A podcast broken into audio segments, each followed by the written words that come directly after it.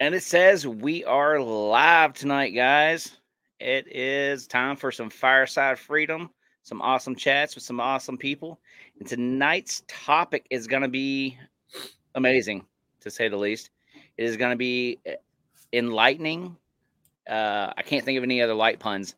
I'm drawing a blank. I'm not good at this live Seriously thing. bright topic. Yeah. Seriously bright topic. Um, we're going to shine some light on the future and some endeavors. We're going to light so, up your life. There we go. Electrifying. If you haven't noticed, tonight's topic is let's talk about solar. And we have people, I think, from all different types of solar. Not every system is the same. And I think it's going to be a good uh, base kind of episode because there is so much to this subject. There's no way we're going to get this covered in an hour, even an hour and a half. And there's so many variables to everybody's situation. That's why I love having a group of people that have done all different things for different reasons when it comes to solar. And I just think it's going to be amazing. So tonight we have Nate from Two Chicks Homestead. We have Toolman Tim. I'm not even trying to point. I'll get it all wrong. Uh, and we have Brian from the Lots Project. Um, so let's start out with an easier question. What are you drinking, and what is one thing you got done in the last week to move your life forward? Uh, bourbon. Nate. Bourbon. Nice. It's uh, King's, uh, what is it? King Snake, King Snake from uh, Tennessee Legends. We got that when we were down in uh, Tennessee last year. And then the one thing I got done this week, let's see. Well, I, we played a little bit of ham radio this weekend, so I guess I'll drink to that. So here goes the drink. thirty seconds in, and he's got it done. All right, Brian, uh, what are you drinking down there, and what you get done this week? You're a busy man. Oh, I'm drinking water and uh, – some bedtime tea. I'm all excited tonight. Uh, what did I get done this week? I uh, suffered through the Kofu. That's probably why I got some bedtime tea tonight. Um, and I got some videos age restricted on YouTube.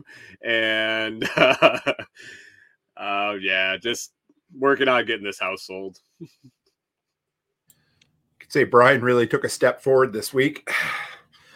Oh, I'm sorry. Yep, there it is. This kind of stuff really gives me a charge, I'm telling you. So, um, yeah, I am drinking, uh, as of right now, Maker's Mark, uh, because that tends to be what I always have on hand. And, uh, yeah, it's tasty.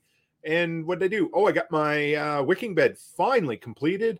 I got raspberries, blueberries, uh, rhubarb, and comfrey all planted in it. So it was a big step for me. I've been dicking around with that for a while.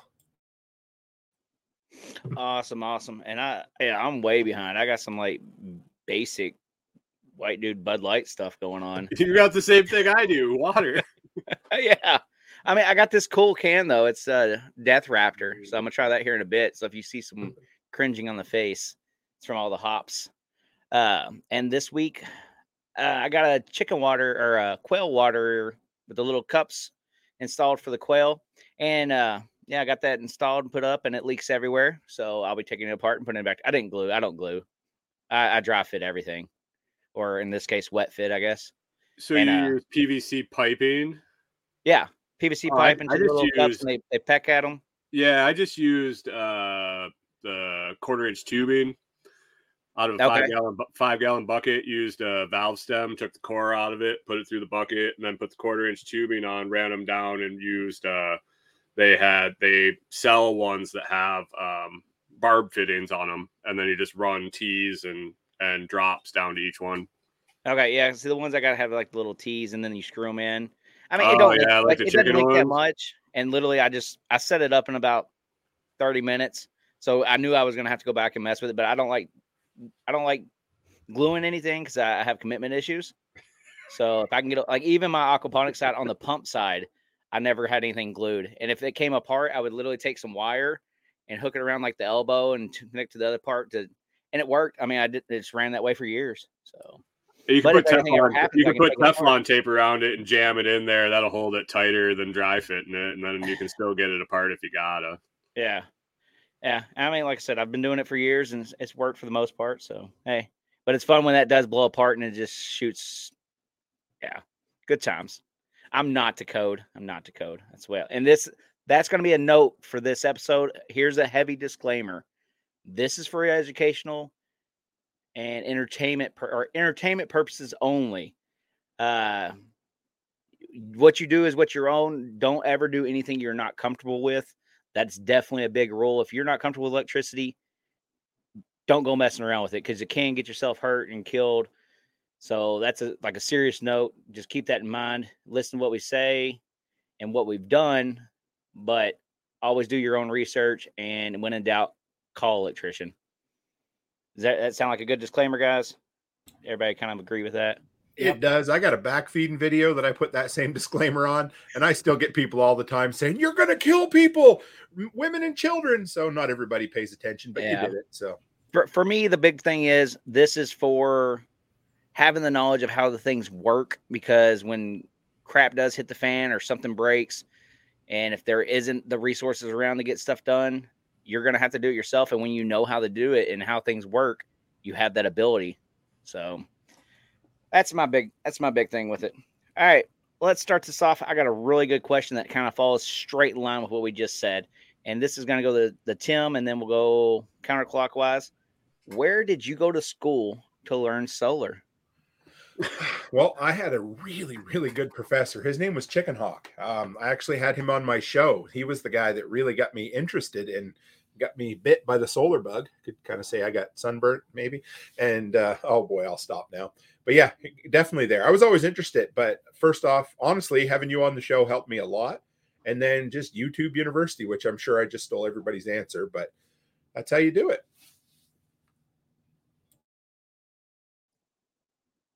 Brian? Oh, sorry. Sorry. I was, uh, thinking for a second. Um, I, uh, I mean, a lot of the electrical stuff I've just picked up over the years, um, through work and trades and stuff like that. Uh, I've done a lot of maintenance. I've learned a lot of stuff over the years. Like I had a job where I was, um, like a, uh, non-licensed low voltage and high voltage electrician. So I could work under a journeyman while I was at work. So I learned a lot of stuff doing that. So I'm really comfortable with electricity. I know how to test everything. I know how to make sure it's safe. Um, I know the concepts behind it. So that was easy. And then when I wanted to design the system for my trailer, um, I actually found somebody in the pirate chain community that was a, uh, he designs and installs municipal systems, like huge systems, big systems, um, and then home solar, but he doesn't do any R V stuff. So like, it was just kind of a favor because of pirate, which was cool. Um, and, uh, yeah, he helped me design it. So he educated me a ton on different concepts in solar that are a little different than, um, than in conventional, like in-house and, uh, in business and stuff like that. So yeah, that was kind of my education. Well, that works. Yeah. I, mine was, uh, I, I do a lot of low voltage stuff at work. So it was, I knew kind of how to wire systems up by looking at it. And it was just a matter of getting, uh, um, get getting the panel here and kind of playing with it. Cause my system's only twelve, you know, twelve volt system, and it's enough to run a twelve volt inverter, and that's really it. Awesome, awesome. And uh, mine was uh, just started out playing playing with it. Honestly, uh, did a little bit of research. You know, I knew about the inverters for cars and stuff, and got the Harbor Freight system and built and played and played with that, and just I built it to learn, and then I just more and more YouTube and. Then it got bigger system and then a bigger system and then more power. And, you know, it was just that vicious cycle. It's, it's, I, I can seriously say I, there's not a lot of things out there I enjoy and have fun with doing, but I guess my aquaponics, water flow, and then electricity flow is definitely one of those things that just, it's, it's cool and it's fun. So, but yeah, definitely YouTube. And then, uh, I actually read some books, and it was, for me, that's amazing. So you, I thought that was you kind seem of like such a happy guy not to have a bunch of stuff you like to do and enjoy. Uh, we won't go into that, but I'm really good at hiding emotions. Yeah.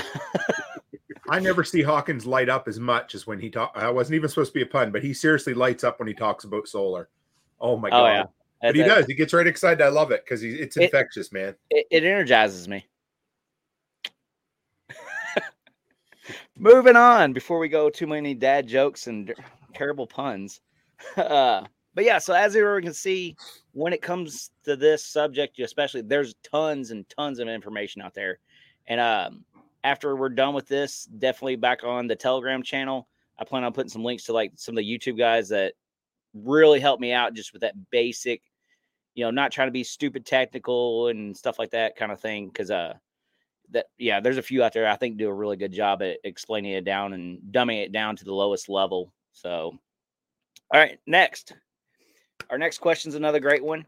Where do you think solar makes the most sense? Because solar is not the perfect application for all things. We can, I'm sure, all agree with that. So, in your opinion, like, where do you think it makes the most sense to go solar or use solar for the application? Nate, go for it. Well, I was told I can't bring up ham radio, so I'm not going to bring up ham radio. So, these lights that you see up here, that was a tip thanks to Tim. So we have the lights all throughout the house, and that's what our main main reason for the solar is, just to have, you know, backup lighting in the house. And yes, it is hooked up to the ham radios, but it is what it is. So, but yeah, the the whole main system was Tim's suggestion to put those L E D Christmas lights up and hook them up to an inverter, because that is low voltage, not a lot of draw. I think that system will run at least twenty-four hours straight without having to charge batteries up. Where does it make sense? In an R V. um, when you want to go boondocking and not have to plug in electricity, if you're going to go to uh, a site that doesn't have electricity and you want to stay, uh, solar in any different size can help you through that. If you want to have the comforts of, you know, a little electricity, or you can go big and have a little more comforts, um, or you can go really huge and, you know, take a second mortgage on your house to put it in. So uh, it's all a matter of how much you want to use it, but uh, I think it makes sense for there. That's all I've really thought about it for. I, I think it's really good supplemental. Like I, I'm sure there are, you know, you can, there's certain environments where you could live strictly off it. You know, if you had sun all the time, but it, I had, uh, it was James from Gingerbread Farms was on the show the other night, and he's got a couple of Nissan Leafs, and he is in the process or going to build a carport with a whole bunch of solar panels on him. That's basically going to be a charging bay for his electric vehicles. So I, and, and he also said, um, How did, I forget how he put it, but basically they're not going to stop making sun, right? So in a, you know, long-term worst case scenario, if you still have your solar panels, you're always going to have some form of energy, which is really cool because you can only store so much gas. You can only store so much propane, you know, wood, whatever it is. But if you have good working solar panels, you can have, you know, a modicum of power for quite some time. And I think that's, I think it's a really good backup or supplement for your preps for sure. And save you some money too, in theory. Yeah, I, I totally agree with all those. And uh, my biggest one was going to be where other shore power is what I've always called it. Shore power, you know, the regular power grid isn't available, and you want some. You know, that's that's really where it starts to make sense, is where I want power and it's not here. And especially when you don't want to be loud running engines. Because we could always fire up the generator and stuff like that, or even idle the car. And uh, but that stuff, like I said, that's loud, and especially like you say, you're camping or you're not wanting to be found. You know, th- those are places that it's going to make the most sense, in my opinion. Uh, I know on the Survival Podcast they talked about before where it can pay for itself day one is if you got the remote property that, you know, it's going to cost you fifty thousand dollars to run electrical lines back to your property, and then your system's going to cost you thirty thousand. Or even if it costs you the same, you know, now you look at, okay, but now we paid for the system off the bat, and all of our power from the next fifteen, twenty years is basically already paid. So there's applications where, you know, all over the place, I guess you could say. And it's all on what you want to use it for. If you want to keep your radios running, you want to keep your lights in your R V running while you're just kind of chilling out in the woods somewhere, or if you're wanting to supplement some stuff at home and just keep some stuff topped off, or like you said, charging the batteries. I, I one hundred percent agree with all of those. And uh, like my my biggest thing for the, my big system is we were building a new house. We had our uh, my garage built. I wanted to do work in the garage and be down on the site, but I didn't want to be running the generator all night long. So, you know, for my lights, I needed my lights and my computer on. So I threw in a little solar system. It powered my computer without a problem. And I had lights. You know, I was using power tools to do the, the work inside. So the energy was already there. But you're talking about, you know, being silent and storing power and that kind of stuff. Stephen Harris used to talk about the submarine method. You know, run your generator during the day or your solar during the day, and then power everything by battery at night. So you can, what, what is it, deep and silent or whatever? But mm-hmm. I, I like that idea for sure. Oh, definitely. Definitely. And, you know, and a grid down kind of thing, your solar panels don't make no noise. So it doesn't get you extra attention, you know, or just on a day of the day, it's not annoying. I don't know about you, but when I'm doing outside, hanging out, enjoying the outside, then my A C kicks on for the house. If I'm over that area, and it's like, God, is that going to go off? You know, so it's kind of the same thing. All right. Um, let's see what we got next.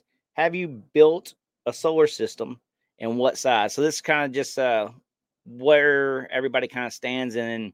Like, have you built your own solar setup from scratch, or did you buy one for your house? Kind of everybody, like, what's your, what's the word I'm looking for?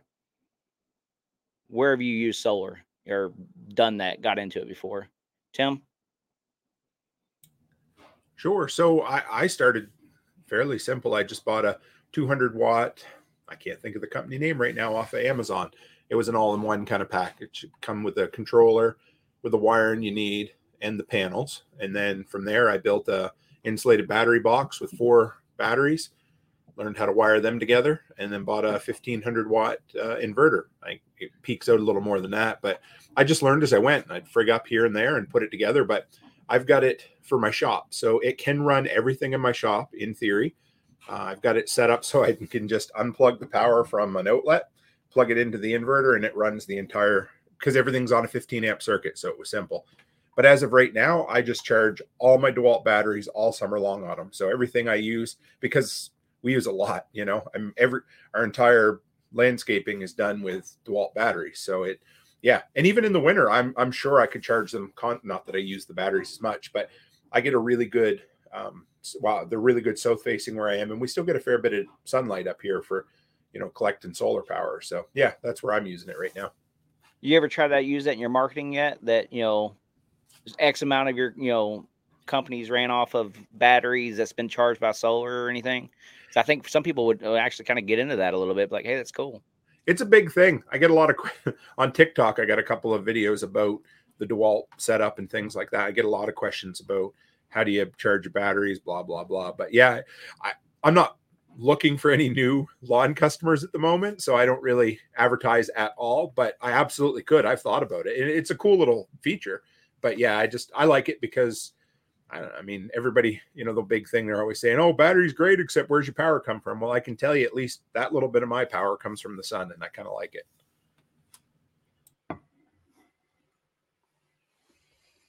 Me? I'll go. Yes, I'll go. Brian.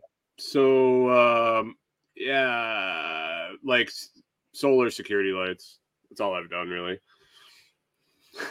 No.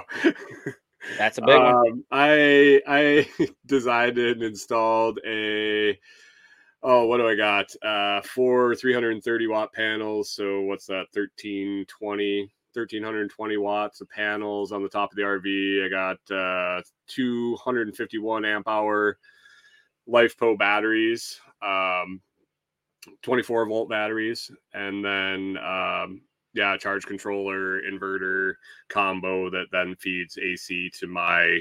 I left. I left the the standard wiring in the camper, so I left the the converter that was there, and then so where you would just plug it into A C at the at the campsite or at your house, my A C just feeds that main breaker on my converter, and then I didn't have to rewire the whole camper. So I have that, and then I have. Uh, you know, switch offs and stuff for shore power and generators. And I wired a whole big, uh, it's called an E-panel. It comes from Midnight Solar. It's got like some basic circuits in it, but then you customize it. You like put everything in and wire the whole thing. So yeah, it was, it was a pretty big, intensive job, and, uh, but it works great. I love it. Um, we went five, six days, seven, no, was fourteen days, fourteen day trip to Seattle. Um, and it rained for five days straight, and we ran the generator once for like a half an hour, and we really didn't need to. It was just a matter of, I didn't really want to run my batteries down that far, but I would have been fine. So it was, yeah, the system's fantastic. It's sized perfectly. The guy that helped me design it did a fantastic job. Uh, I can't take uh, near much to the credit of designing it, because he, he put it all together, but yeah, it was pretty good. Yeah, mine is more of a portable setup. I have a three hundred watt portable panel.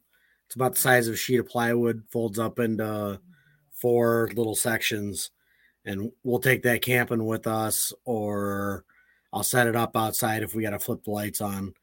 Um, it's really just a small system. I got two eighty amp hour sealed lead acids underneath my desk. And then uh, it's a Dokio three hundred twenty watt panel. Came with all the stuff in it, and it works fine. I got a stand that I set it on outside and run the cord out the door, and I'm good to go. Awesome. I'm thinking about picking some of those up. For, it's a great uh, panel for kicker panels, in case we get parked in the shade or something. I can pull some out. I pre-wired it in for those. I just don't have the panels or know when I okay. want to do them. When I saw those foldable panels, I was like, I wonder. you, you did you see mine down at S R F when I was yeah, down there? Yeah, it's a nice panel for what it is. And I think it's it's about a buck a watt. It's about three hundred bucks, which is pretty standard with portable. Yeah, yeah. Yeah, I got to look into them. I got to see see what kind of room I got. Yep. Awesome. Yeah, those are all awesome setups. Uh, mine, I've like I said, I started out with a little Harbor Freight one, a little one hundred watt kit. You can get the four panels. And then uh, I found another one that was, um, it was missing a panel. It was like one of the um, open box things. Picked it up for like eighty bucks. I was like, yes. Had the charger, three twenty watt panels and stuff. Um, then I got my bigger system. I got six of the three hundred fifteen watt panels. I bought more. Pa- yeah, my first that first big system, I learned a lot, because as far as sizing your charge controller with your panels, with your batteries, um, like you know, I made I had enough panels for the power going into the charge controller, but as far as the power coming out of the charge controller is a whole nother thing of your as far as max wattage that uh you know can actually put out and actually charge. They're not equal.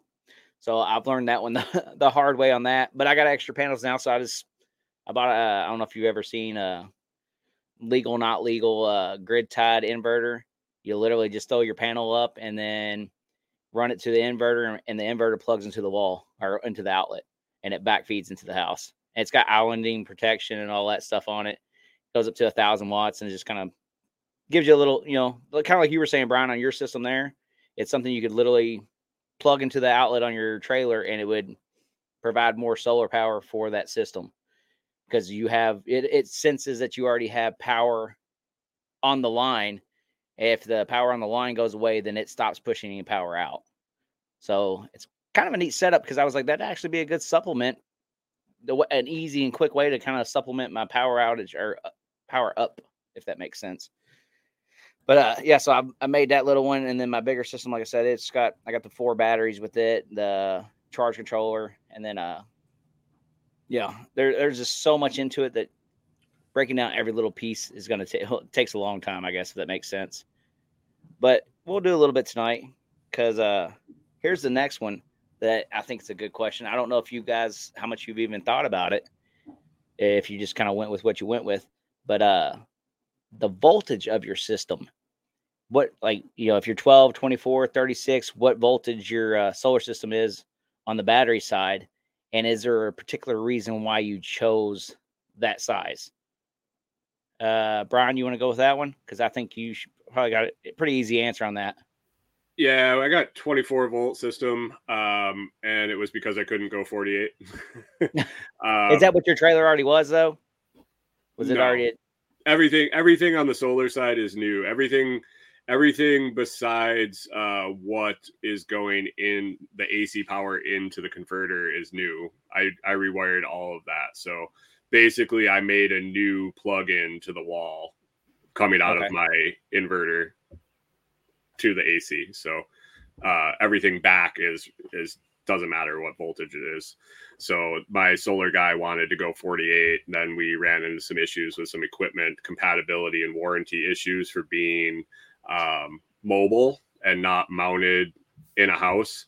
Uh, he read, he, he read all the warranties like word for word and went, whoa, whoa, whoa, wait, wait, this won't be under warranty. And it was like a seven thousand dollars inverter or something, or charge controller inverter. Yeah. And so then we ended up like actually cutting the cost of the system in half, but it isn't as robust as it, what I really wanted. Um, cause the intent is if we ever land somewhere, I want to be able to uninstall it all and use it in wherever, like with a structure. So this is all sized for like running a tiny house. I mean, like beyond a tiny house, it runs a, you know, a full size camper and all our stuff. We both work out of here. And so, yeah, it's, it's, it'll be plenty to, uh, to run what we want, but forty-eight, forty-eight volts was what he wanted. And yeah, we ended up on twenty-four volts. Tim, was what voltage did you go with? And, uh, you got reasons why? I went with twelve because that's the way the system came. Everything was set up twelve. Everything's simple twelve. I wanted to learn, you know, the, yeah, all, all the basics of it before I fucked around with voltages and things like that. But yeah, I, just twelve simply because it was, I can get twelve volt batteries. I can get, you know, every, everything came twelve. So I just kept it that way. I might go different down the road, but for what I'm doing, it works good. Good answer. Nate, what do you got? We'll just get this drink out of the way right off the bat. Nate's answer is ham radio. It's uh, all my radios are thirteen point eight. So it, it twelve volt was twelve volt. That's the way to go. And that's the reason why I picked that system. I'm used to twelve volts. I've never really played with twenty-four or thirty-six or forty-eight. So twelve volt is what it is. It's twice the fun. Yeah. And I completely agree. And I think part of his answer there is the key why a lot of people do twelve volt systems, especially for the first one. It's what you're used to. That's what most of everybody's car runs off twelve volt. And that's what I started out with. I did twelve volt. And I thought that just what made sense. And uh, but it sounds like I've done a little bit more uh, soul searching and different things when it comes to the voltage. Because uh, my reason, I started out with twelve volt, like I said.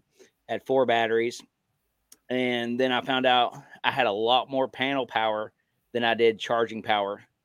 And the reason why is that charge controller, it says, uh, I think I got a, a thousand or one hundred volts or one hundred over thirty. So the, the thirty amp, it's a thirty amp charger up to one hundred volts. And come, so coming in, you know, I can do that off the panels. But as far as charging goes, you can either charge twelve or twenty-four off the charge controller. And so it'd be twelve times thirty is the max amount of power that you could put into those batteries. And I was like, well, that sucks. I got all these, all this panel wattage out there and I can't use it. So I, by jumping up to twenty-four, I actually doubled the amount of power I can put into batteries and actually use from the panels coming in. So that, that was one, that was my big reason for jumping. Uh, it was a big debate though, because the inverter is more expensive. They're harder to find. A twelve volt inverter, if your inverter burns up, you can run down to any truck stop, Walmart, any of those kind of places, and you can pick up twelve volt stuff all day long. If you want twelve volt stuff, I mean, go to the truck stop because all those truckers got refrigerators, A C units, fans, T Vs. They're all straight twelve volt. And uh, twenty-four is a whole other animal because I actually had my inverter go out on me. Uh, it was still under warranty. I sent it back. I know that was a two or three week ide- or ordeal. Uh, with designing the system myself, though, if that happened in a time where I couldn't get another inverter, and but a twelve volt is accessible, I know how I can rewire this thing and make it twelve volt. You know, you can go, I can go back and forth. The only thing that changes is that inverter, uh, but I do lose the amount of power that I can pull out of it. So that was that was one of the big things there. Uh, another one is how far you're running that electricity, I would say. We all know that the higher the voltage, the smaller the cable. So where you were talking about price, sometimes that will price you differently in the system. Because if, you, if you're going a higher voltage and you're running that longer, you know, that's why we all, once you go to one ten, you know, you can use the smaller cable to run that thing across the house. But like I said, that was one of the reasons I wanted to bring it up. I was just curious on how everybody got. And uh, like Brian was saying, they also say it's, a, you know, you lose, what is it? You don't lose as much of the efficiency. I'm sure we all heard that word before. When, you know, because every time you convert that power from one voltage to another, to another, you got heat, you got power loss, all all those fun things to, to look in. And I'm telling you, the more you dig into it, yeah, the more, it's kind of like your ham radio. You just, you keep digging and you keep learning and you're just like, oh, yep. Well, if I do, you know, you can get more range, you can get more of this, you can get more of that. So, yeah, there's there's a whole lot there to be learned.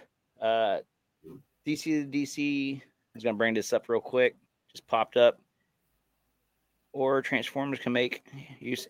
And yeah, I, that was the other thing I was going to kind of bring up. I think this is the same thing. You could, like, if you had, you can get step downs. So if you do have that twelve volt equipment, that's why I was wondering about the R V is, you know, a lot of them are all wired in twelve volt because you got twelve volt appliances in a lot of them. But yeah, they yeah, do have like I'm those little, little things you get the, you know, like the steps it down from your forty-eight or twenty-four, and it brings it back down to twelve for you to make it usable. So, like I said, I, I, I this is where I can geek out sometimes on these things. Yeah, I just I, I to save costs. Like I was going to rewire the whole thing, and then I was like, why waste the money? And then I can just plug A C into this. This I can just take the main power off and feed it into there, like. This is stupid simple. And then I still have D C in the trailer, but it's not the D C from my solar. It's the D C from my converter. Mm-hmm. So my solar is only providing A C to my trailer, and then it's doing what it would have done anyway. And yeah, the more, the more you learn, the more you figure out those different things. That's why when, uh, I know this is coming up. We'll, we'll wait on this one a little bit, you know, cause everybody's asking, well, what can you run off of that? It's like, well, that's why you need to start with that question. What do you want to run? Then we'll build the system. Like Brian's was easy. He wants to run his R V, you know? So like Tim's, he's like, he had to make that decision of what do I want to run off this system? And then he sized this system accordingly. And that, that's one of the bigger ones. Cause it's not a one, you know, one thing for everything. You got to kind of work your way backwards on it. I took mine. I, I put a kilowatt meter on absolutely everything in the shop. And figured out what everything would take. And then I knew that I would be good with the system I designed. So I wasn't, you know, I didn't go crazy, you know, trying to figure everything out, but I knew how much my furnace would take, how much my lights would take, how much my studio lights would take, and my DeWalt battery charger. Oh, and my trickle charger. And that's all I have really in my shop anyway. Everything, all my tools are battery powered. So, but yeah, I just, that's how I figured it. Just use a kilowatt meter and found the peak wattage and added it all together. And then you could even, that's where you start sizing your battery bank because you're like, well, I know everything uses this much. So over the course of the day, they'll do this much. If you're wanting to make a reserve for up to three days, you know, that's usually what I've heard the standard is, is, you know, you want to be able to run off your battery bank worst case scenario for three days. But you also can go out there and be like, well, that's not really an essential item and start killing some stuff to extend it out longer. So, yeah, I put I put a I used kilowatt a lot and uh, basically put it on everything in my life and decided if it was worth it or not. Uh, shit, Corey ended up shaving her head because it was just easier on the water and the power, and she'd always wanted to do it, and so she did it and she loved it. So is that she so didn't she didn't have to use the hair dryer? Hair dryer, curling iron, straightening iron, iron, all that yeah, shit because her hair was just it needed to be managed. And I haven't like, used that shit in years. Me neither. I barely use a razor, man. You need sunblock there, Tim. Yeah. You need sunglasses. Watch my bald head there. Now, on, as far as that kill, uh, the kilowatt meter, uh, I've got a couple of those things. I love them. But one thing I found that's uh, actually a whole lot more useful is uh, if you, I'm not going to say trust Amazon, but are willing to use it for the fee that it costs of, you know, security issues. Um. The little smart switches.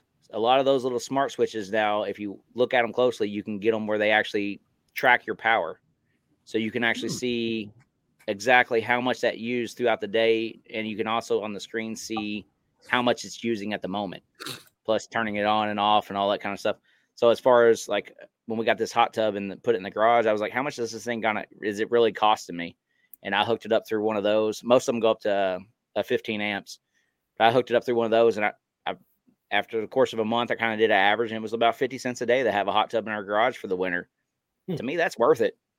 You know, I was keeping it around eighty, and then if we wanted to, you know, we knew that weekend we were going to use it, I'd kick it up. But it, overall, it was about about fifty, you know, fifty cents a day, maybe up to a dollar on some of the real cold days when it was actually heating up. So, yeah, I think those are great for trying to see and track over time, because the kilowatt's kind of, if the power goes off or if you unplug it, you lose all your data, and that kind of makes me mad. Plus, if you get those spikes, you don't get to see them. So, something to keep an eye out for. I hate Amazon, but I love some of their, their toys and tech. I just installed a Bluetooth garage door opener that required Wi-Fi. It's compatible with Chamberlain, but it's an Amazon product, I think. And yeah, I went back home after a while. I'm like, you know what? Everything else is tied in, and it works so simple.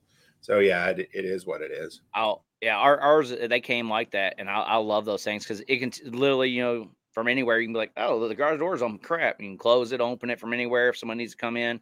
One thing that I thought was a little funny though, it's mine's compatible with Amazon Key or something like that, like where they drop stuff off and they leave it in your garage.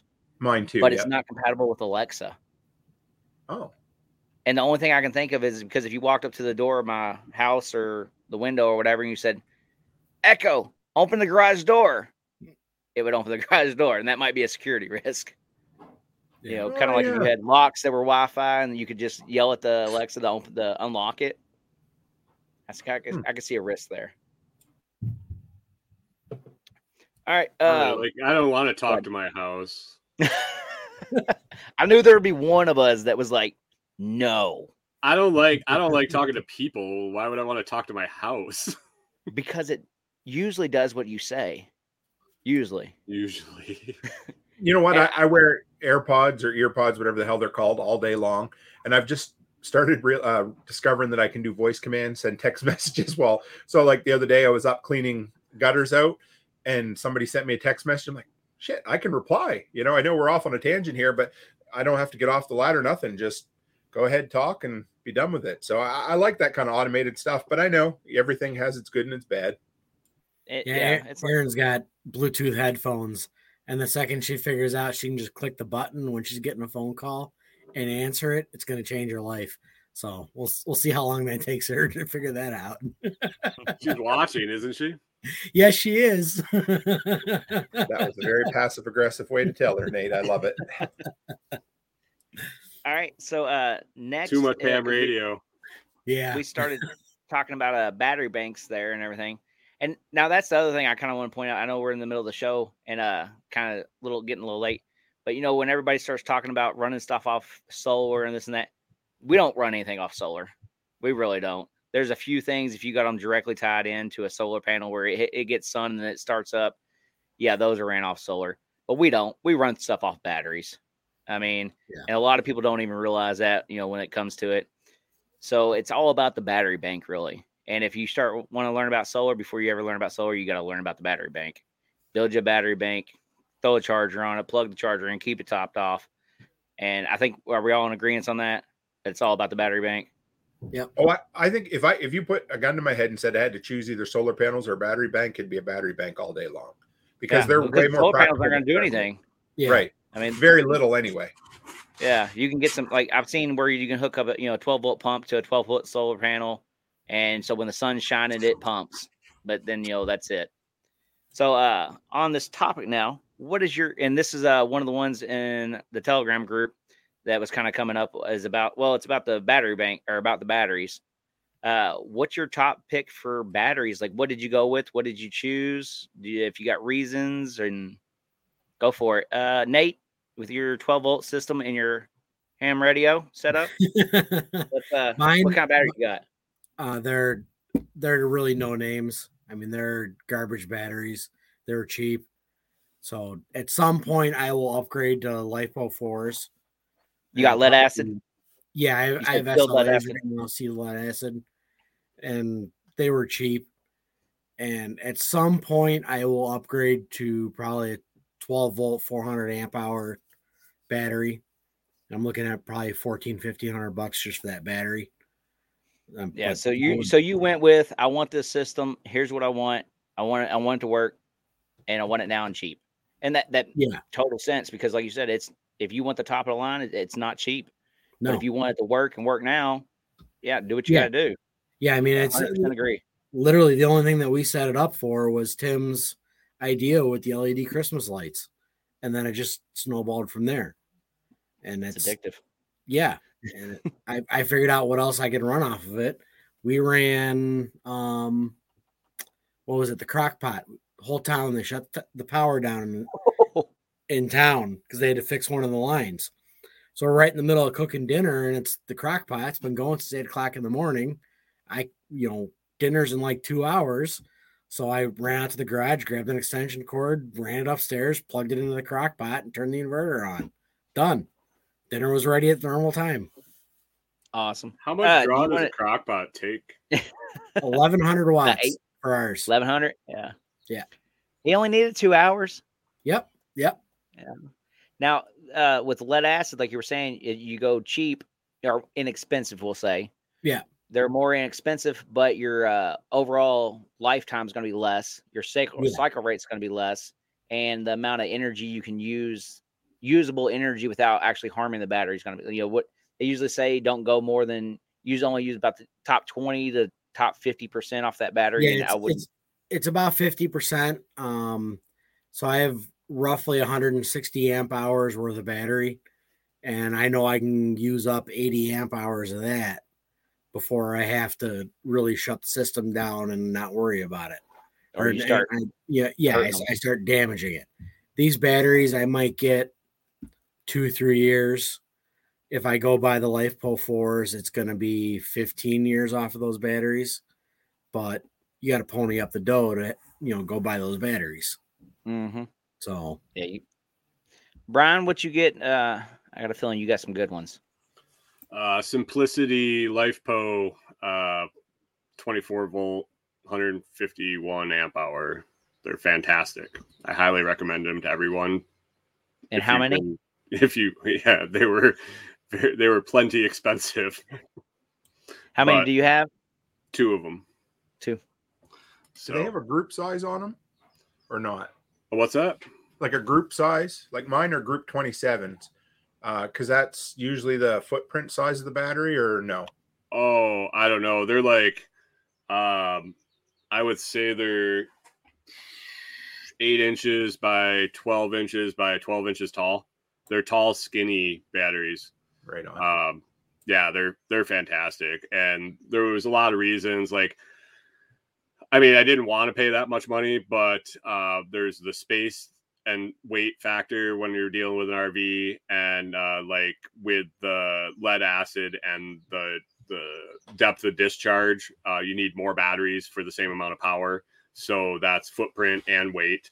Um, then it's powering my whole life. Like it's what I'm I'm counting on. So, man, if I got to do it in an emergency and drop it to twenty percent. I, I can do it. I don't do it. I, I keep it at that forty to fifty.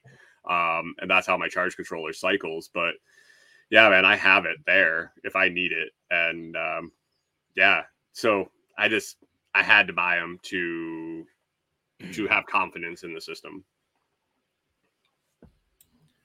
I went with, I know this will be a surprise, but the cheapest ones I could buy. So I, uh, I, I spent ten minutes calling all the places or or Googling them in, you know, a couple hours away.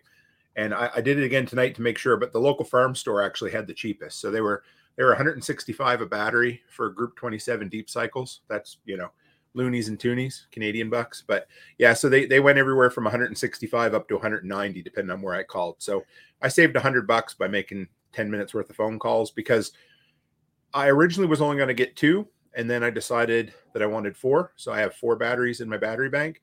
So I, of course, cost was a consideration. I figured for me, it was just going to be, sometimes my hobbies become just expensive experiments and I lose interest in them, but solar's different. So I figured I better, you know, start somewhere small, but I, I love them. And yeah, they've, They give me plenty of capacity. I'm actually thinking I am going to add a little windmill, a little four hundred watt windmill to it eventually, and a couple of more one hundred watt solar panels. So yeah, there's there's lots of capacity there. Awesome. And don't forget, Tim, uh, that's all business expense when you're making videos about it. Plus, that's one hundred percent. A little bit of that money coming back. Because if yep. you make a couple of videos and, and make a couple hundred bucks, I mean, that's a couple hundred bucks off your system in a way you can look at it. That's how, that's how I justify some of my purchases. I want to buy some more generators. that, well, there, I mean, problem. There you go. I know those videos aren't doing bad, so. Well, they're doing good. Yeah, yeah. Self-funding. Uh, and like you said, you know, the deep cycle, that's, that's one of the big ones when you're going lead acid. Regular car batteries are designed to get that starter moving. So they're, they're that big push of power, but they're not really made to drain. I think I've heard like five or ten percent off the battery is all it's really supposed to drain, because it just shoves all that power at once is what they're designed for. So the deep cycle, that's definitely when it comes to lead acid. Um, but yeah, the, the lithium, that that's going to be the primo. Uh, I started out with the cheap ones. Mine were eighty bucks a piece. I got went with four of them, and you know they work. But I also know if I if I screw up and discharge them too much, which I've done a couple times, you know that their their lifespan's extremely limited at this point. Uh, I don't know how much you follow the solar stuff and lithium batteries in general. They actually have some really good lithium batteries out there. twelve amp, one hundred amp hour batteries for like four hundred bucks. I think one's Chin's. And then Amp Time on Amazon. Uh, that's one of the guys I'm going to link to. He actually buys and gets sent all these cheap batteries, and he'll put them through. I mean, he breaks them down, cuts them open, and he'll look at the build quality. He's actually got people, they'll send him, they, they use him as an engineer. They they send him the stuff. He breaks it down, tells them how dumb they are from what they've done. And then they send him a new one where they fixed all the problems. And, uh, but I mean, you're looking at four hundred bucks on some of these now that are, you know, three hundred or three thousand cycles you can get out of these batteries. And uh, he does the whole test to make sure they're pulling the right stuff and everything. So that's that's one of the big ones. The other big one I don't think we really touched on for the lithium batteries versus the lead acid is how much you can pull, how fast you can pull out of that battery. Because, you know, the deep cycle batteries aren't made to pull a crap load of power. So if you put a giant inverter on that thing, the battery's not going to be able to keep up with pushing that power out for as much as you're going to try to pull out. Which the lithiums, their their output is a whole lot more. You know, like I said, there's so much to consider in that, and just so many variables. But yeah, just keep in mind, you know, it's not the thousand dollar Battleborns anymore for the uh, for the lithiums, because that was what it was for years. Is all we saw was, you know, that, you know, you wanted four batteries, it's four grand, and now you're looking at four hundred bucks. So, go ahead, Brian, you got something? I wish mine were a thousand dollars. Well, you got two hundred amp hour batteries though, so that's one big thing. And another thing I was going to ask about, you you got twenty-four volt batteries. That yeah. was the other thing with mine that uh I've looked at that, and there is, you know, and even going with the cheaper lithiums, there's some price savings. But once again, I can, if I want to be able to break that system down and repurpose it in a pinch if I need to. You know, a lot of that's in me, like they got these nice all-in-one systems for your charge controller, your inverter, everything. And they got, they're great, like for a whole house or something, but for like a small system I build in the garage, I want to be able to tear it apart and repurpose it, you know, move it around if I got to. So if I got a twenty-four volt system and something happens and the car battery's dead and we need to bug out and get the hell out of Dodge, I can run out there and pop a twelve volt battery off and use it. So, you know, versatility over... I can, pull twelve, I can pull the twelve volt off my trailer, though. There you go. And, I mean, really, I'm sure... I don't know if the cells are exposed. No, you got you got the lithium. The cells aren't exposed. I was like, you could cut the battery in half. I'm not you sure get what I'm saying. Work, if you really wanted to, you could pop it open, pull the cells out. You're smart enough and got enough of a background. Just pull the three in, the three volt individual cells out and just ride down the battery with it strapped together, the bungee cord. Brian, you, you, you have two twelve volt batteries in series, right? No, I have two. I have two twenty-four volt batteries. Oh, in parallel? Yeah. Okay. So, oh, three hundred two amp hours of twenty-four volt power. Okay, there you go. Does anybody want to explain the difference between series and parallel? You want me to do it? Sure, Renee. All right. I'm just like, so, I'll mess it up. The, the the best way I know this is if you wire it in series. If you take a twelve volt battery, you wire it in series, you will end up with a twenty-four volt battery. So that is, you go power, then negative to the next battery and positive, then the negative, and that'll give you um, twenty-four volts and the same amp hours, if I remember. But if you wire them in parallel, you'll leave them, you know, your positives to your positive, your negatives to your negative. Then you'll end up with uh, your twelve volt, but you'll double the amp hours. If it, that's usually how I remember how it goes. Yeah. So look that up. There's a lot of great videos out there and diagrams to tell you how to do that. Putting someone in the spot's not very nice, but yes, he, he's been he, talking he about ham a lot tonight. Make sure you go watch the videos. Right. Right. All right, you can do what I did cause... when I uh, went to wire my battery bank together. If I touched a wire and it sparked, I knew I had it backwards. So then I'm like, all right, I'll just fix it up, and it worked great afterwards. I, it's just trial and error. That's great. But when you're going, when you're in series, you're supposed to wire them backwards. Well, of the comp, but yeah, mine have on and off switches. You guys' batteries oh, don't have on. Oh, that's nice. Uh-oh. Oh, what happened? Bye, Brian. What the? Corey hit it with her feet. Right? Oh.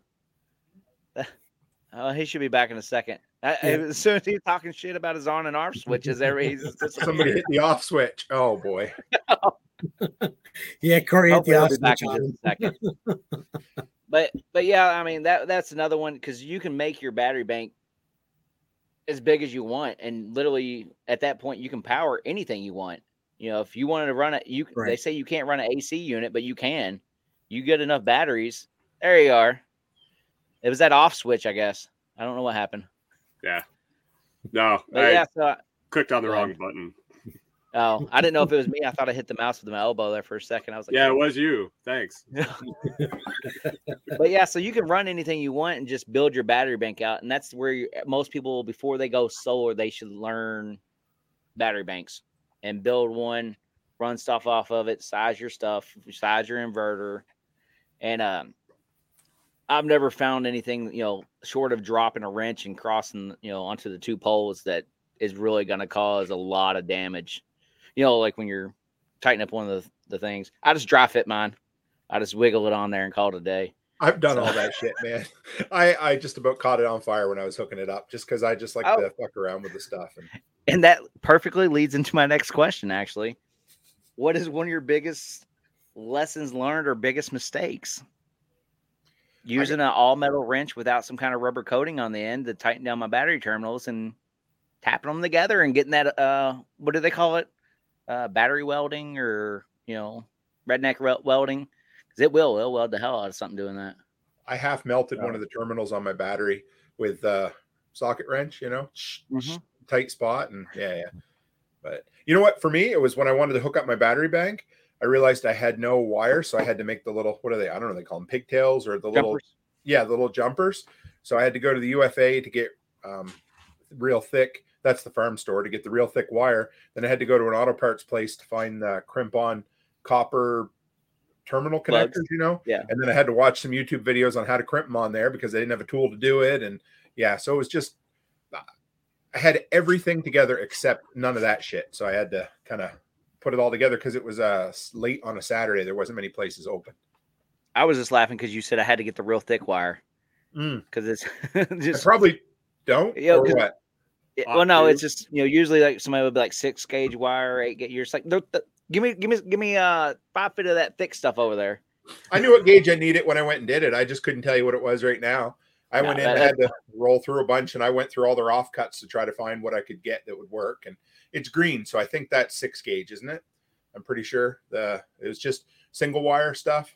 So I can't remember. It's it's really thick anyway. It's like farm wire, but yeah, it yeah, worked. My- My my stuff is too hot, so it's like mm. seven eighths of an inch, you know, real big stuff. So, and has anybody ever heard to use uh, was it welder's wire? Yeah, that stuff. Yeah. I, I use that stuff. It, it is like the double. Uh, I think it's uh, double zero or something. double out yeah. wire, but it's, we, a, it's, we, it's really flexible. Is why they, they suggest to use that. So when you're wiring your batteries together, yeah, that would be about your inverter. You're actually, you know, you're not sitting there trying to crank that thing down. You actually got a lot more flex in it. So yeah, we we a, use that at work when we're building the trucks that we do. Um, they have two deep cycle batteries back in the compartment that runs all the lighting in the truck, and that's kind of how I learned how to do this system. And we use uh, one out with that, and it is welding cable because we got away from the.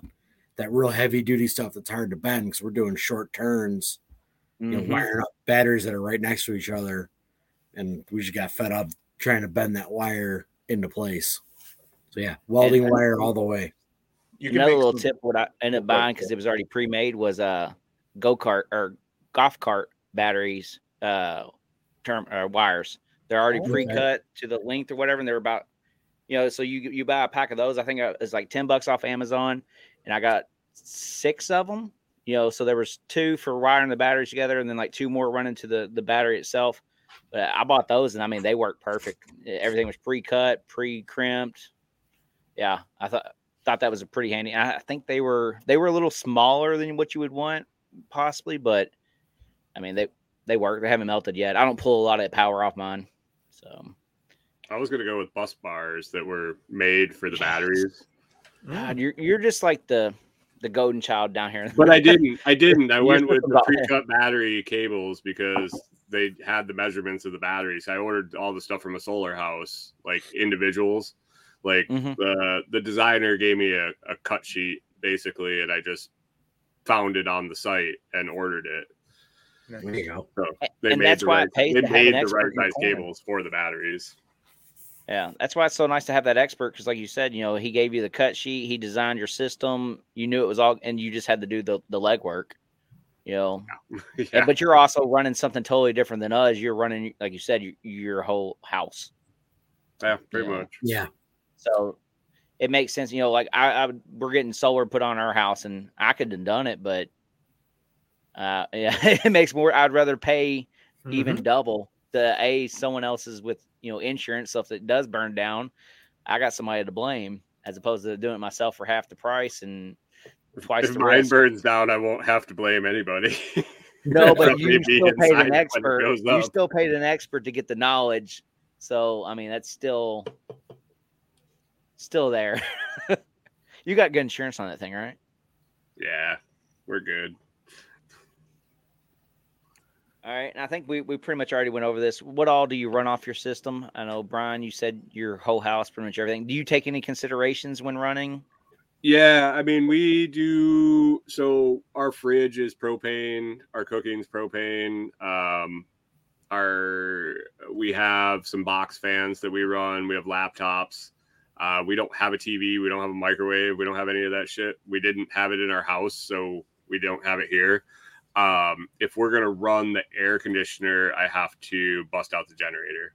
Uh, we get about uh, forty-five minutes to an hour on the on the air conditioner, which isn't even close to enough to touch anything. So I put a soft start on it, and I can run it off my generator. So if we got to turn throw the air on, I just use the propane generator. And but yeah, other than that, I mean, it's just small stuff, lights and uh, and laptops.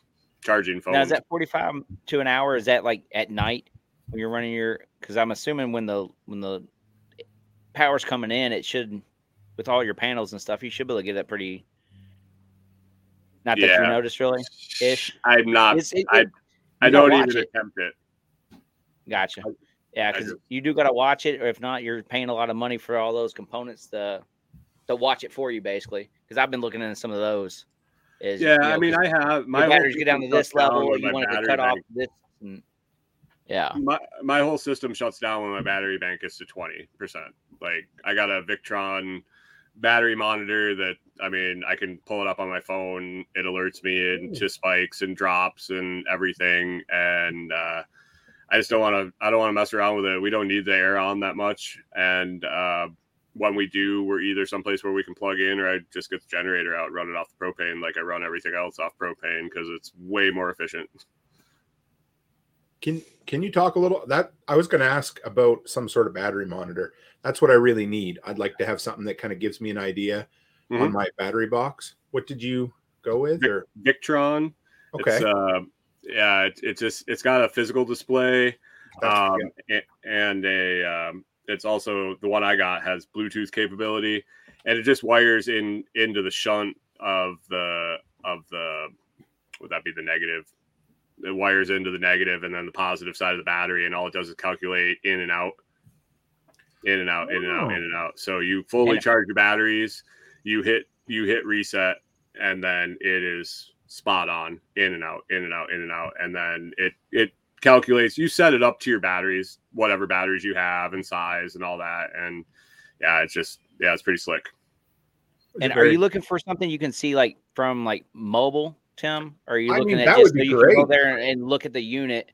Because I know, like you're talking about some money, and even with the Victron, I don't even are they over? They're not even Wi-Fi yet. I don't think are I, all my stuff is Bluetooth. Like, best I've gotten. I, yeah, I have to be there. I have to be in the camper to get it on the screen. But that meant okay. I didn't have to mount the the unit itself visible. I just put it in with the system, and I just pull it up on my phone. Yeah, I'll send you a link to a little. Uh, it's a little thing you can wire in, Tim, and it'll tell you like your battery voltage. Yep. But it'll also tell you you can wire them in where it tells you how much like has flown through. So okay. you can wire three of these in, and it'll tell you like how much your panels have put in, how much your charge controller put out, how much power's come from the battery to your inverter. Depending on how you yeah. wire it in, you can see all that data. And they're like five or ten bucks for those little things, especially okay. on a smaller unit. Because I know those Victron shunts, they're like one hundred twenty dollars or something. And if you have I'd the Victron, and, just a little L C D display or whatever, you know. That's what. I, yeah, that's what I was thinking. That way, you can just kind of glance over there and just see that it's not low. I guess yeah. if that makes sense. And one thing I did uh, on my batteries, my smallest system back in the day, so I could just kind of glance at it, make sure it's working, like the inverter hadn't messed up or whatever. Is I wired in a small light, just one small light. So if that light was off, I knew there something happened. That inverter shut down.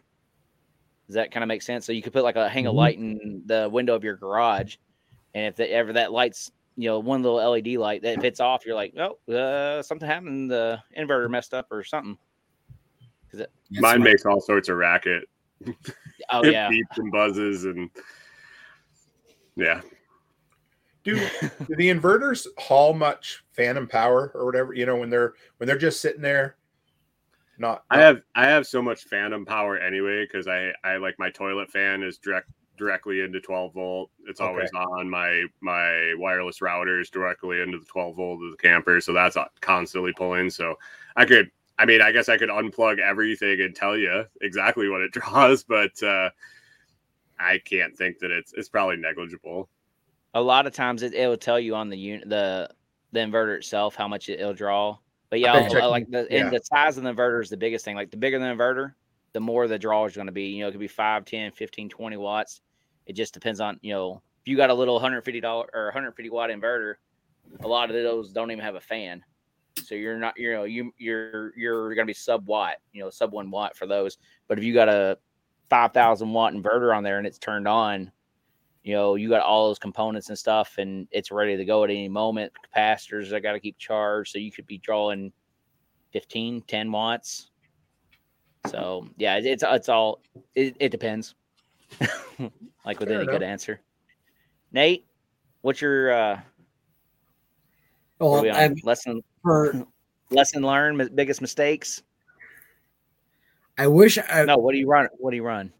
At some point, I want a bigger system. I want to be able to run more. I will not grid tie this house just for, you know, I, I want backup to not be involved with the grid system. Um, probably getting the cheap batteries, but I wanted to play with it. You know, it's at some point we'll upgrade. Um, right now, I think I have just the cost of the panels in, or that one panel plus a little bit of wire and one of the batteries, and that's it. So I mean, I'm under under four hundred bucks, five hundred bucks for the whole system. So, um, but it's it. I kind of knew how to do a lot of this stuff to start, and it was just kind of searching it so I don't wire things up backwards. Like I know, you know, don't touch negative to positive. The biggest tip I can give anybody being a being a mechanic and working with twelve volts. Take the negative off first, then the positive. Don't do the positive, then the negative. So it's just, it's little things like that that you learn. Yeah. I think one of the coolest things I've learned uh, was the charge rate of batteries. And uh, because I actually had, when I first hooked my system up, I had my batteries boiling over and I couldn't figure out why. And it's because I didn't have enough of them. I was trying to charge at thirty amps and uh, with it's, I can't remember its capacity times something divided by something kind of thing. I can't remember the equation exactly, but basically if you're, if you're charging one battery at too high of a rate, you know, it's, it's bad for it as well. Mm-hmm. So, you know, the, I had, I had, once I expanded my battery bank, not an issue. I can charge at those thirty amps from my charge controller without a problem. That, and uh, there's a little doodad that you can buy. It's a little, um, what's it called? Capacitor, I guess, or something. Brian, you might know about this, where you can actually touch it and you charge it up and you pre-charge your inverter, because you know how every time you go to hook that wire up to your inverter, it's sparks. Makes oh, it big, yeah. You know, and it's an actual little pre-charge thing that you put in the in line there, and it pre-charges it without that big spark, you know, that comes and scares you. That and that metal can actually fly out when it sparks and uh, stab you in the eye and make you go blind. So that's why you're supposed to wear safety glasses whenever right. hooking those. That's why you hook up stuff not hot. Well, no, no, it's when you're hooking up your inverter. Like either if, if you're if either if you got the lines already hooked up to the inverter and you're going to connect them to the battery. Yeah. Or if you're connecting, you know, whenever you're connecting the battery and the inverter together. We, I don't have those switches. You know, if yeah, if I had an inline switch, that would work. Yeah, the twelve volt system does that too. You know, when you go to hook the negative and the, I, I'm always a stickler about it. Positive first, then the negative. It still sparks. Yeah, the negative. The help, the help. But there's an actual piece that you can apparently yeah. you can buy that actually, that's what it's made for. Yeah. So you know, those are some of the kind of cool things. Um, has anybody got anything else at the end here? We're we're just over an hour, and I know we could probably go another. Easily go another hour, especially the more details and we get in there, the nitty gritty of it all. And we'll probably have some more episodes like this later on. And I'm sure we're all going to probably build bigger systems in the future. So you got anything, Brian, you want to, do you see anything not, in the Telegram I'm chat you want to talk about? I'm not building a bigger system. Yeah. Famous last words. uh, Tim. Yeah. I, you know, solar's intimidating, at least before you start. You just have no idea where to go. So just, yeah, don't let it intimidate you too much, because just take your time and learn about it. Break it down into pieces. You know, start with something, like you said, like a little Harbor Freight system. You know, get your feet wet with that and go from there, and then learn a little bit. And then, you know, if you if you want, increase and build something a little more, and then upgrade one piece of your system and then add another panel. You know, do everything in increments, because it, you know, it can be kind of intimidating. There's a lot of There can be a lot of math behind it, even though you don't think there would be. But just take your time and learn the stuff, and it's nowhere near as bad as you think. Yep. My biggest piece of advice, buy a big, buy the biggest battery you can get your hands on, and then go from there. Or you can afford the biggest, best battery to afford. Yeah. Right. You know, don't go broke trying to do this stuff. At least get something that you know is going to work for you. I know this system's going to work for me, because the system will... We'll run the radios idle for three weeks, and then I can transmit on them at full power for five days. So I mean, it's it's pretty solid setup for what I have. You know, it might take yeah. a little bit, and I got that three hundred watt panel, so you know it'll keep up with it. Each one of these radios, one's a fifty watt, one's a one hundred watt. So my panels are sized twice as you know much as I'm dragging out of the system. I think those L E D lights pull fifteen watts, I think is what I, when I had all seven hundred on, it was pulling fifteen watts. That's not bad. No. I bought so many of them, Nate, at Christmas time, just after. I, I don't, I know we didn't mention that part, but buy them after the holidays. Once Christmas is over, oh, yeah. get them. ten yep. cents on the dollar, man. Yep. Do- dollar a hundred foot strand or a hundred yep. light strand. Uh, and from our Telegram, I, we were talking the other day in there about this subject and stuff and uh, questions. Uh, this is one thing I wanted to bring up and show y'all that uh, somebody was asking about, you know, what do you need to do? Like they were asking something about pulling um, the M C four connector is hot or something. That we didn't really understand the question, but basically what it got down to is what's this, you know, what's a way to disconnect your solar panels from your charge controller and the rest of the system. And this is what I use. This is a D C hard switch. And what it's designed to do is uh, you put it in line for your uh, battery on your car. So it basically, this is a key here. I don't know if you can kind of see it. And it just goes down in there and you turn it and boom. All it does is connect these two terminals together. And I was pretty sure if it's going to, if it works for the starter, the battery on a car, it's going to work for my, my system here because that's pushing a lot of amps. Also, these are great for uh, kill switches for like, well, anything you got for an old car that's sitting out there. You don't want somebody to steal a side-by-side or anything. You mount this under the hood. You put your positive or negative here, put the other side there. Take that with you. They try to steal it and start it. They can't jump it because this thing breaks that, you know. If they go in there and find that, that's going to be another one. But that's what I got coming in. My solar comes in. It hooks up here. And then over here, of course, and then runs to the charge controller. So when I need to do something with my charge controller or whatever, and I want to take it off, that disconnects my solar coming in from outside. And I, I put those there. And like you were talking about, Brian, on a, you know, my batteries didn't come with a switch, but I can easily, you know, as soon as you said that, I was like, oh yeah, I could wire one of those in. So that way, when I go, you know, the disconnector hookup that, uh, you don't need your other thingabobby. Yeah. But yeah, you do that. I mean, you put that on all in between all your components, and that's a good way to just break it with a hard switch real quick.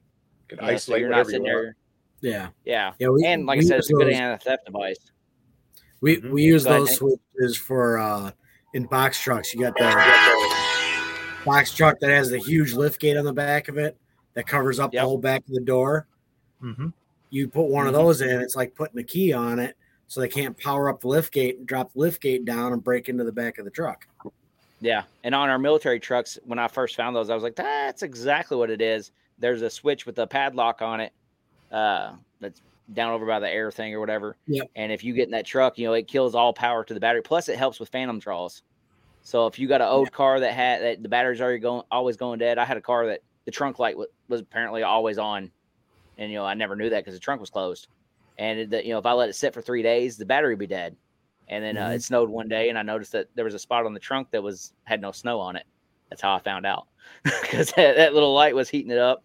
But yeah, you drove it every day; it, it was fine. But you know, if it sat for too long, that, that one light would drain the power down.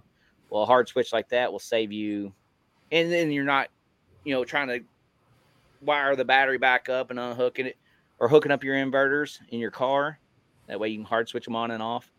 But I definitely yeah. wanted to throw out there, and then, like I said, we had that one viewer ask. ask about it, want to bring it up. So, and I'll put, uh, if everybody would, if y'all think about it, go to the Telegram. If you got any kind of product like that, or, uh, like I said, a YouTube channel that you learned a lot on, a book you learned a lot out of, throw that out there for everybody to, to see. And at, that's another hint. Everybody go to our Telegram channel and check it out. The link should be in the description below.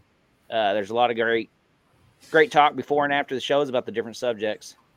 Uh, let's go around one more time. And everybody, let everybody know what you do, where they can find you, and who you are one more time for the audio audience. I'm Brian from the Lots oh, Project. I'm Brian from the Lots Project. Uh, do podcast every Monday through Friday, six a.m. to six thirty ish, depending on how ornery I am that morning.